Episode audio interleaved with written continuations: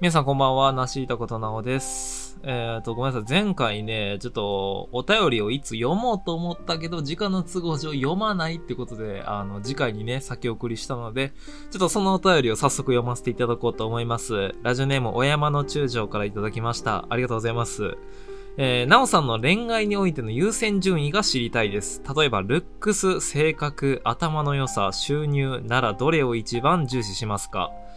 ということで、ありがとうございます。あの、前回ね、ちょっとあの、恋愛系のお便りをちょっと中心に読ませていただいて、このお便りも読もうと思ってたんですけど、まあ、尺の都合上ね、ちょっと次回にどうせやったら回そうかってことで今回回してるんですけど、そうですね、ルックス性格頭の良さ収入ならどれを一番重視するか。これ結構難しい話で、このいくつかにもよるんですよね。僕今21なんですけど、まあ、現段階においての話をしましょう。現段階の話において優先順位をするなら、やっぱりまあ性格にはなりますかね。うん、性格。でも、うーん、まあでも僕が一番結構気にするところは、あの、なんやろ。話が合うっていうところかな。うん、波長が合うっていうんですかね。なんか別に、性格がいいとか、性格が悪いっていうところをあんまり気にするわけでもなくて、僕の一番大事なところとしては、やっぱり波長が合うっていうところ。自分とこのなんでしょう。ねうん、なんか、こう、うん、相性がいいじゃないですけど、性格がいいことを自分が相性がいいかって言われたら別にそうではなくて、それはこうなんやろ、普遍的に見たときに、誰からもやっぱ好かれるのは性格がいい子ってなるけど、やからって自分に合うのが性格がいい子とは思わないんですよ。むしろ僕結構、性格がいい子と合わないことが多くて、僕結構、なんやろ、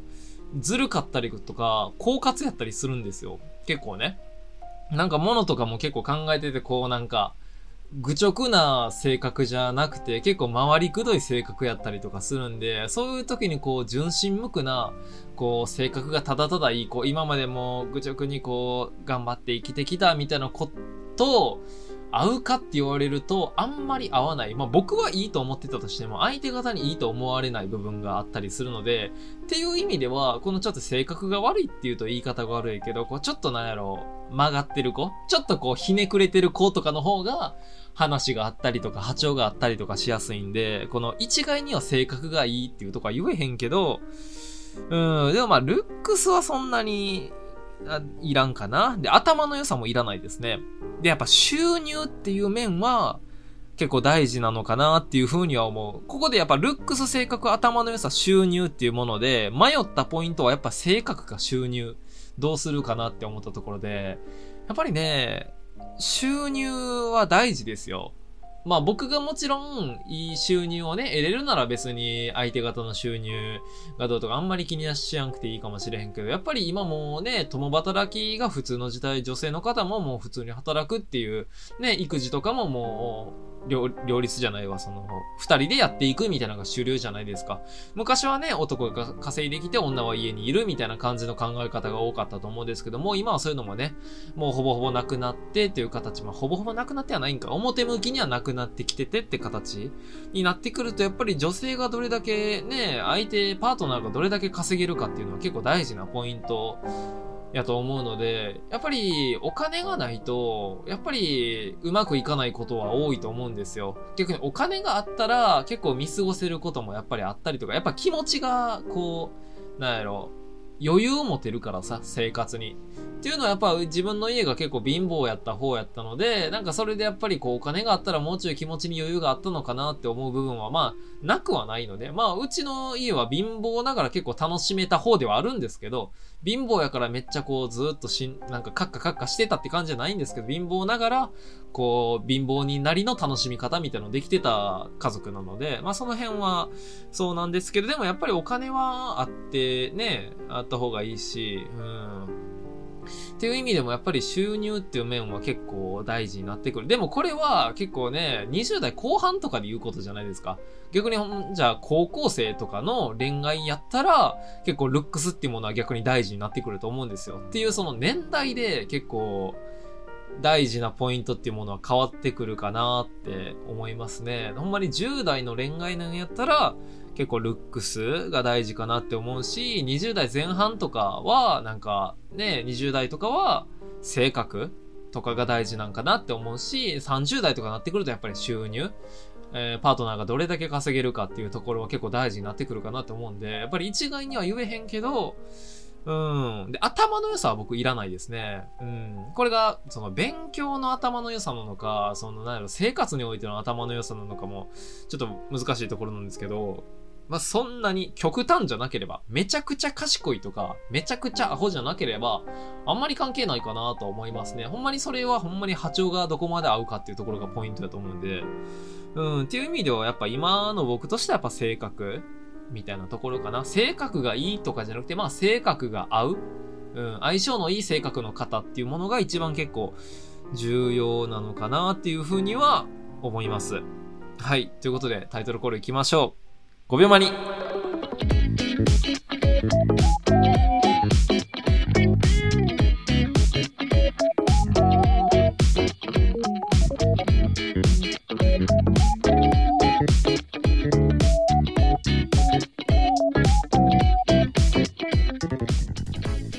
えー、改めまして皆さんこんばんは、なしいたことなおです。この番組はですね、広告スキップ待ちの5秒間、そんな無駄時間に費やすくらいなら僕のラジオを聴いてくれをコンセプトに大学生写真家のナシータが雑談に花を咲かせるラジオでございます。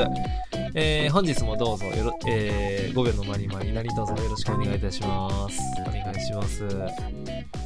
あのー、ちょっとラジオを撮るのが1ヶ月ぶりぐらいになるんですかねあの、毎週ね、一応ラジオ、まあ今週1でやらせていただいてて、えっと、ラジオを上げてるんですけど、まあ、ちょっとね、あの、最近本当に忙しくて、全然ラジオが撮る時間がないって分かってたんですよ。1ヶ月前ぐらいから。で、分かってたので、もうちょっとため撮りをして、もうちょっと、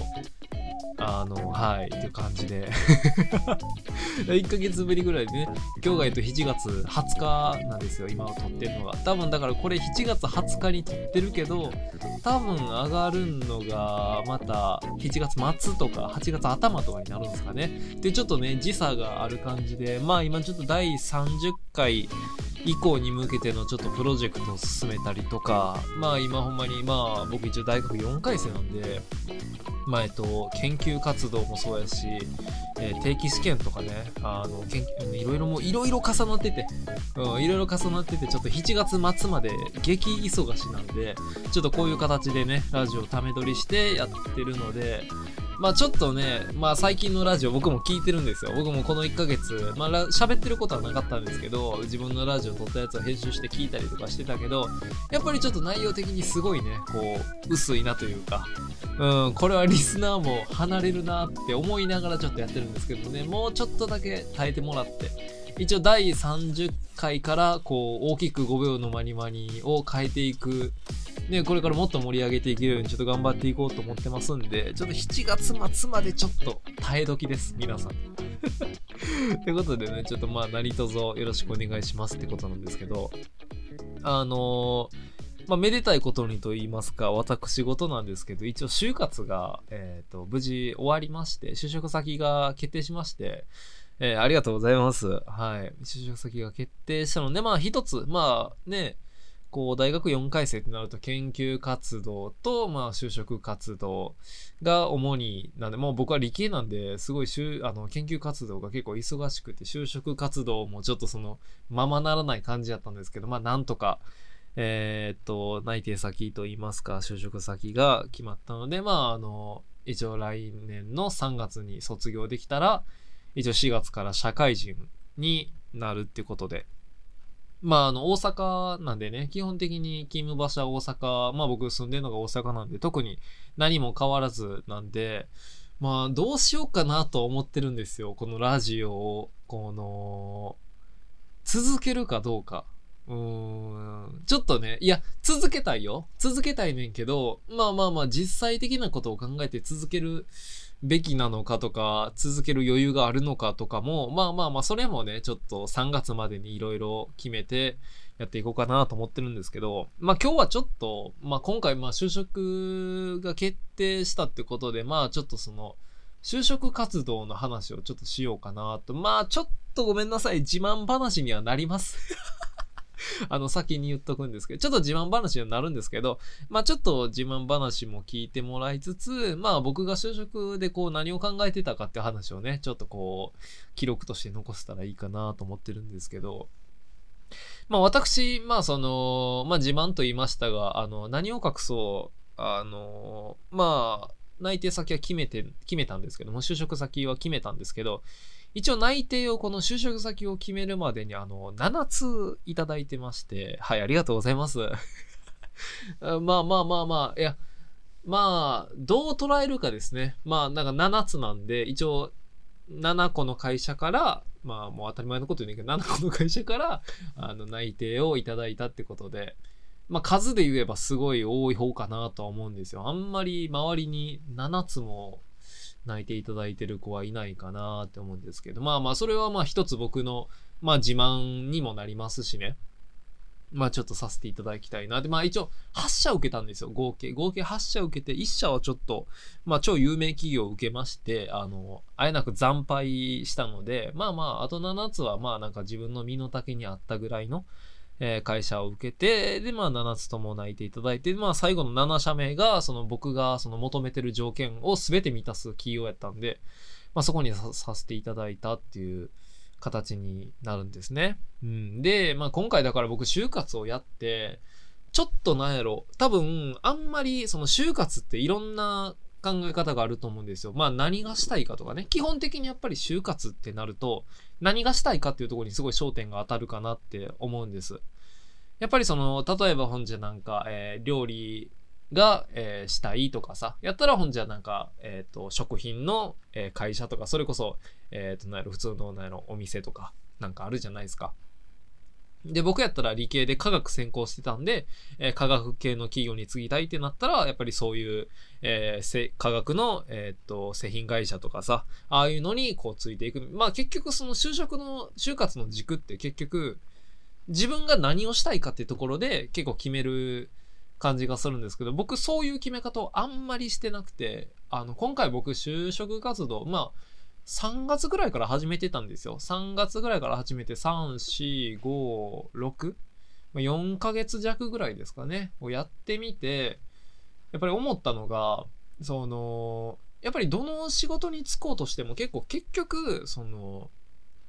会社に入ってみんと分からへんっていうところが大きいなっていうのと、自分のやりたかった仕事を実際やってみてほんまにしたいかどうかっていうものがちょっと難しいなって思ってて、っていうのは僕ちょっと大学選びのちょっと失敗談から来るんですけど、僕、えっ、ー、と大学、第一志望のね、大学に合格してるんですよ。だからまあ一応その受験は成功、高校からそうですね、大学受験成功という形で第一志望の大学に行って、で、そこの理系の科学専攻をやってるんですけど、その科学専攻に入ってってみて思ったのが、僕はもともと科学が好きやったんですよ、高校の時から。すごい好きで入って、で、ここから勉強頑張っていこうって思ったんですけど、やっぱりその、なんでしょう。なんか、なんやろな、好きやったから得意じゃなかったんですよね。入った時に。大学入った時に思ったのが、僕はその科学が好きやから得意やって、だから科学専攻に来たんじゃなくて、得意やから好きやっただけやったんですよ。っていうのが自分の中ですごい気づいたと言いますか。大学選びの、選び、選んだ後で、その大学は僕はその結構ギリギリのラインで、結構自分の身の丈に合ってない大学を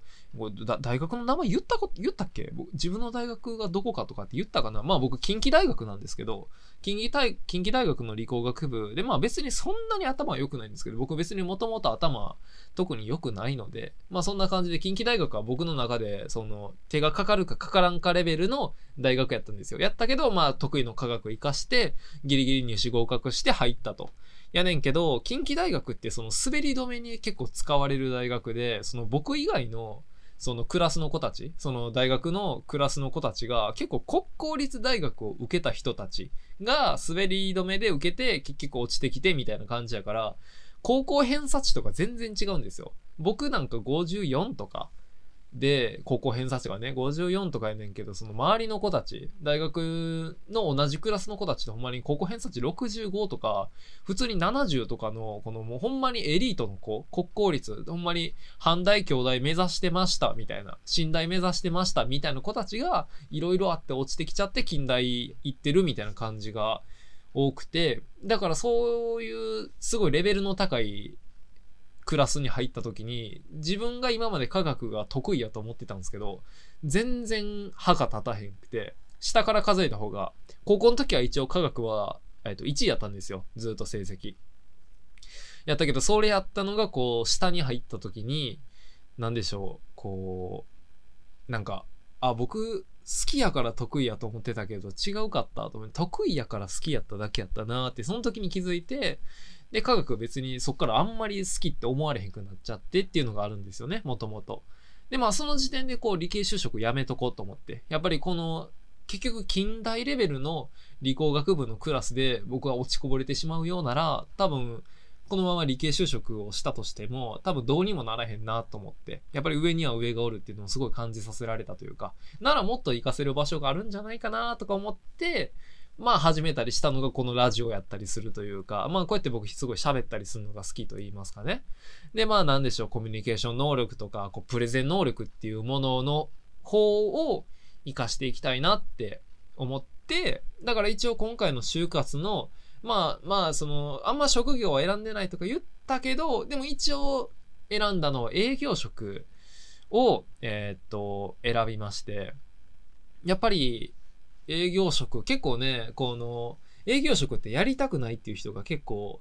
多いかなって思うんですよね。やっぱりなんかこう営業職っつったらやっぱりこうなんでしょう。こう会社のこの一番このなんやろ、末端部分と言いますかね。1年目はなんかもうみんなその最初は営業で経験積んでみたいな。だからそれが嫌やから結構その手に職つけたりとか、こうパソコンを触るような仕事がいいっていう人も結構周りには多い気がしてて。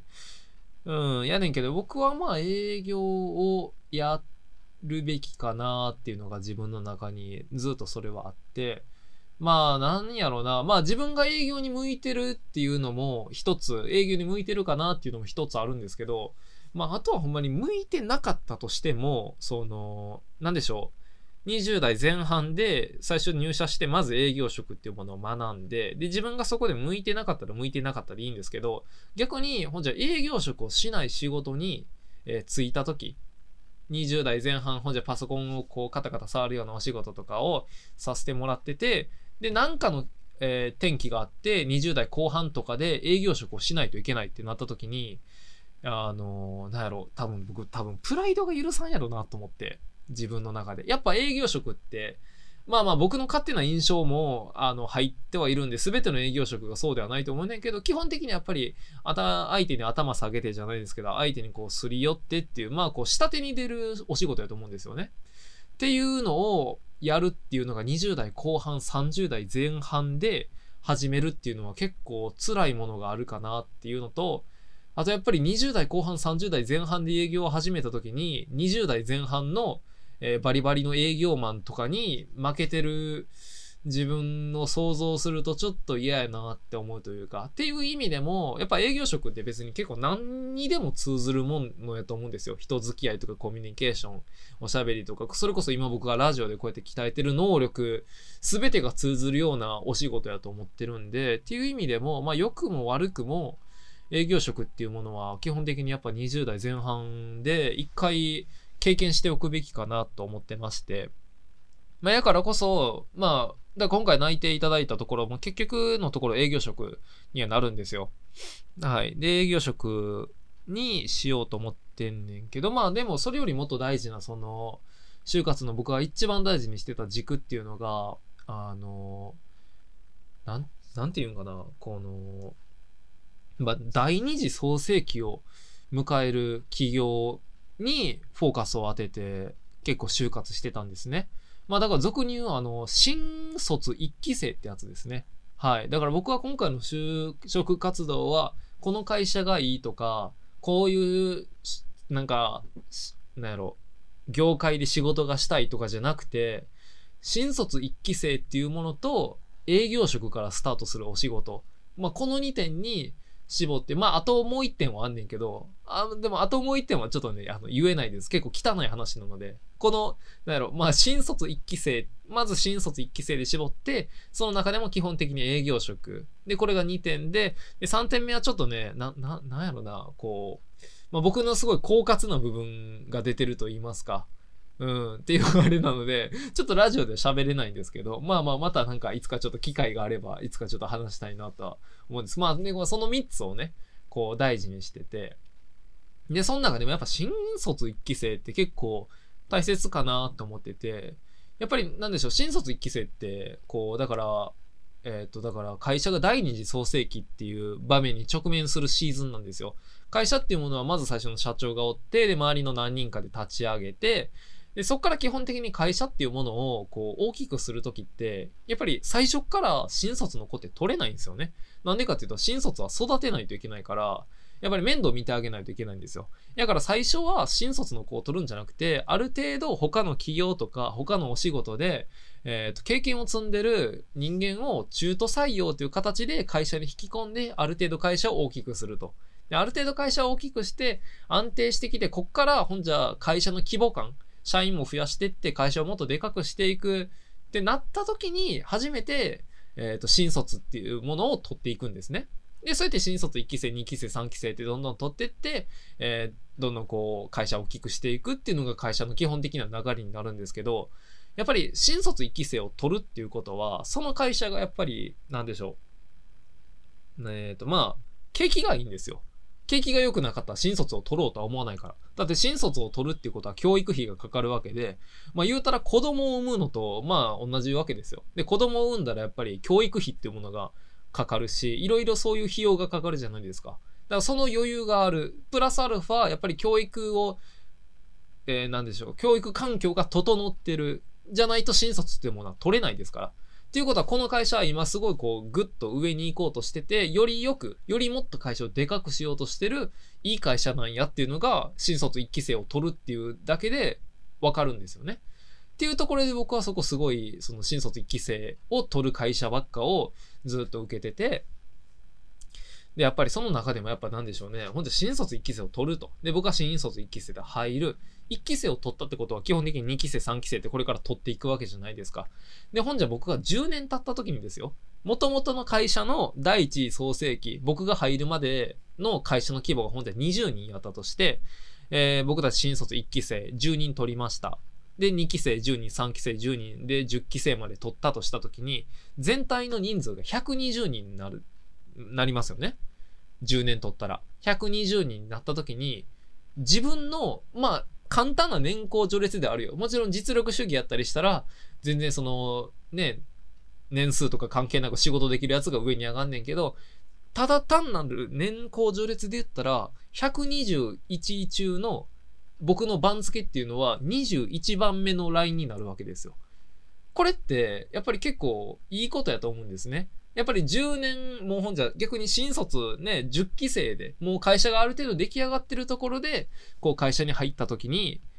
自分がこうのし上がっていくのって結構難しいと思うんですよ。それはやっぱりその、結局教えてもらえる人も人数が増えてるから、ほんじゃ例えば、ね、第1期生で入ったら社長自らとか代表取締自らいろいろ教えてもらって教わってってやるけど、10期生、20期生まあもう20期生とか言わへんけど、10年、20年それが経った後の会社やったら、基本的にやっぱ3年目とか4年目の先輩が、えー、教えてくれるみたいなシステムになるわけじゃないですか。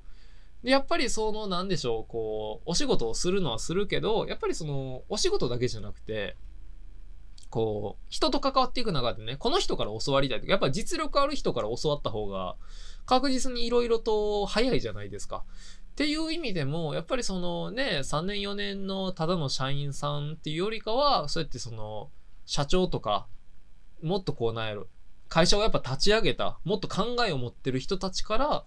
直接学べるような企業の方が、まあ、その、まあ、下世話な話ですけど、まあ、出世しやすいやろうなっていうところがあって。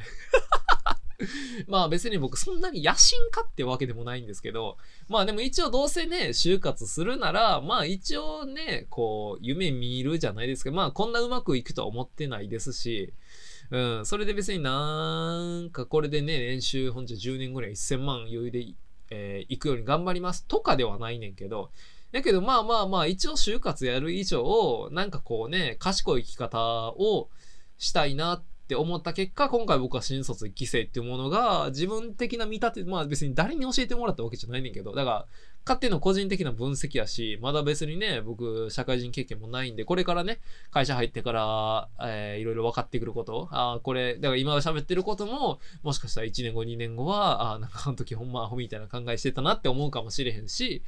ちょっとね、その辺は難しいところなんですけど、まあ今のね、僕の考えとしては、そういう入り方をすれば、まあなんか人生ちょっとは楽できるではないけど、まあ賢い、なんか、えー就職の仕方はできたんじゃないかなっていうのがあって、うん、だからそれをちょっと記録に残しておきたいなっていう意味でちょっとね、あの、喋らせてもらったんですけど、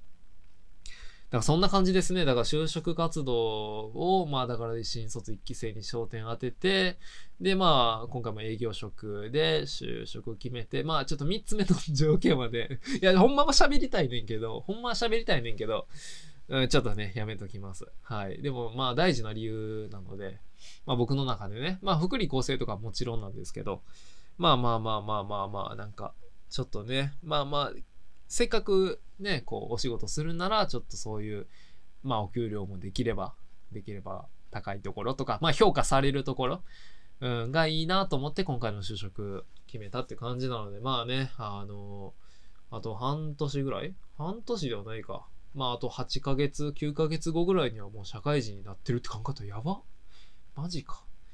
まあまあまあまあまあまあ、でもね、ちょっとね、あの、それまで学生なので、ちょっと学生のラジオあと9ヶ月ほどえ続きますが、まあ、社会人になってもね、極力続けようと思ってますんで、何卒ね、えーこれからもね、よろしくお願いしますということで、はい。あのーはい。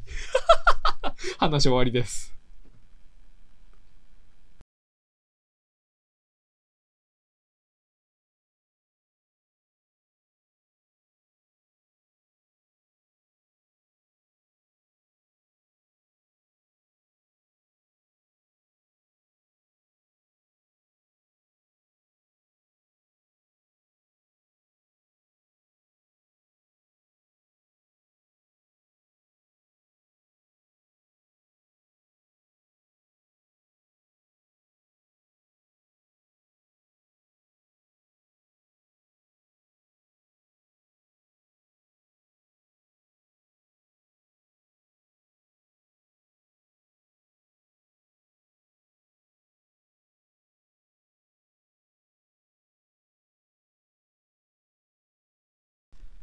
エンディングです。えー本日も5分の間に間にありがとうございました。えーちょっと喋りすぎましたね。ちょっとま、就職活動終わったってことでね、ちょっと就活の話をしようと思ったんですけど、思ったよりちょっと長く話してしまったというか、なんか自慢話みたいな。まあ別に自慢話です。別にその、なんやろ。自慢話みたいになってしまったんですけど、まあ別に自慢じゃないんですけどねっていうのはまた違うんで、普通にまあ自慢ですね。内定7ついただいたっていうのと、あとはほんまにあの、なんか人とは違う感じで、あの、就活頑張らせていただきましたっていう、あの、ただのほんまに、まあ、うん、自慢っていうかなんか、うん、うん、まあなんか鼻で笑ってください。鼻で笑ってください。はい。まあなんかこんな感じでね、就活したっていうのをちょっとまあ、ベラベラ、えー話させていただいたので。はい。ということで、えっと、メールですね。いつものメールですね。5byomani.gmail.com、5秒間にあった gmail.com まで、えー送っていただけましたら、えーお便りね、読みますんで、そちらもね、何卒よろしくお願いしますっていうのと、えっ、と、ツイッターですね。ツイッターが、えっ、と、ユーザーネーム 5byomani、5秒間に、えーで、調べていただいたら、こちらのね、えーアカウントもフォローできますんで、ちょっとね、何卒、えーよろしくお願いします。はい。ということで、えー本日も5秒のマリーマリありがとうございました。えー来週29回ですかね。来週29回もちょっと頑張ろうと思いますんで、何卒よろしくお願いします。ということで、よいしょ。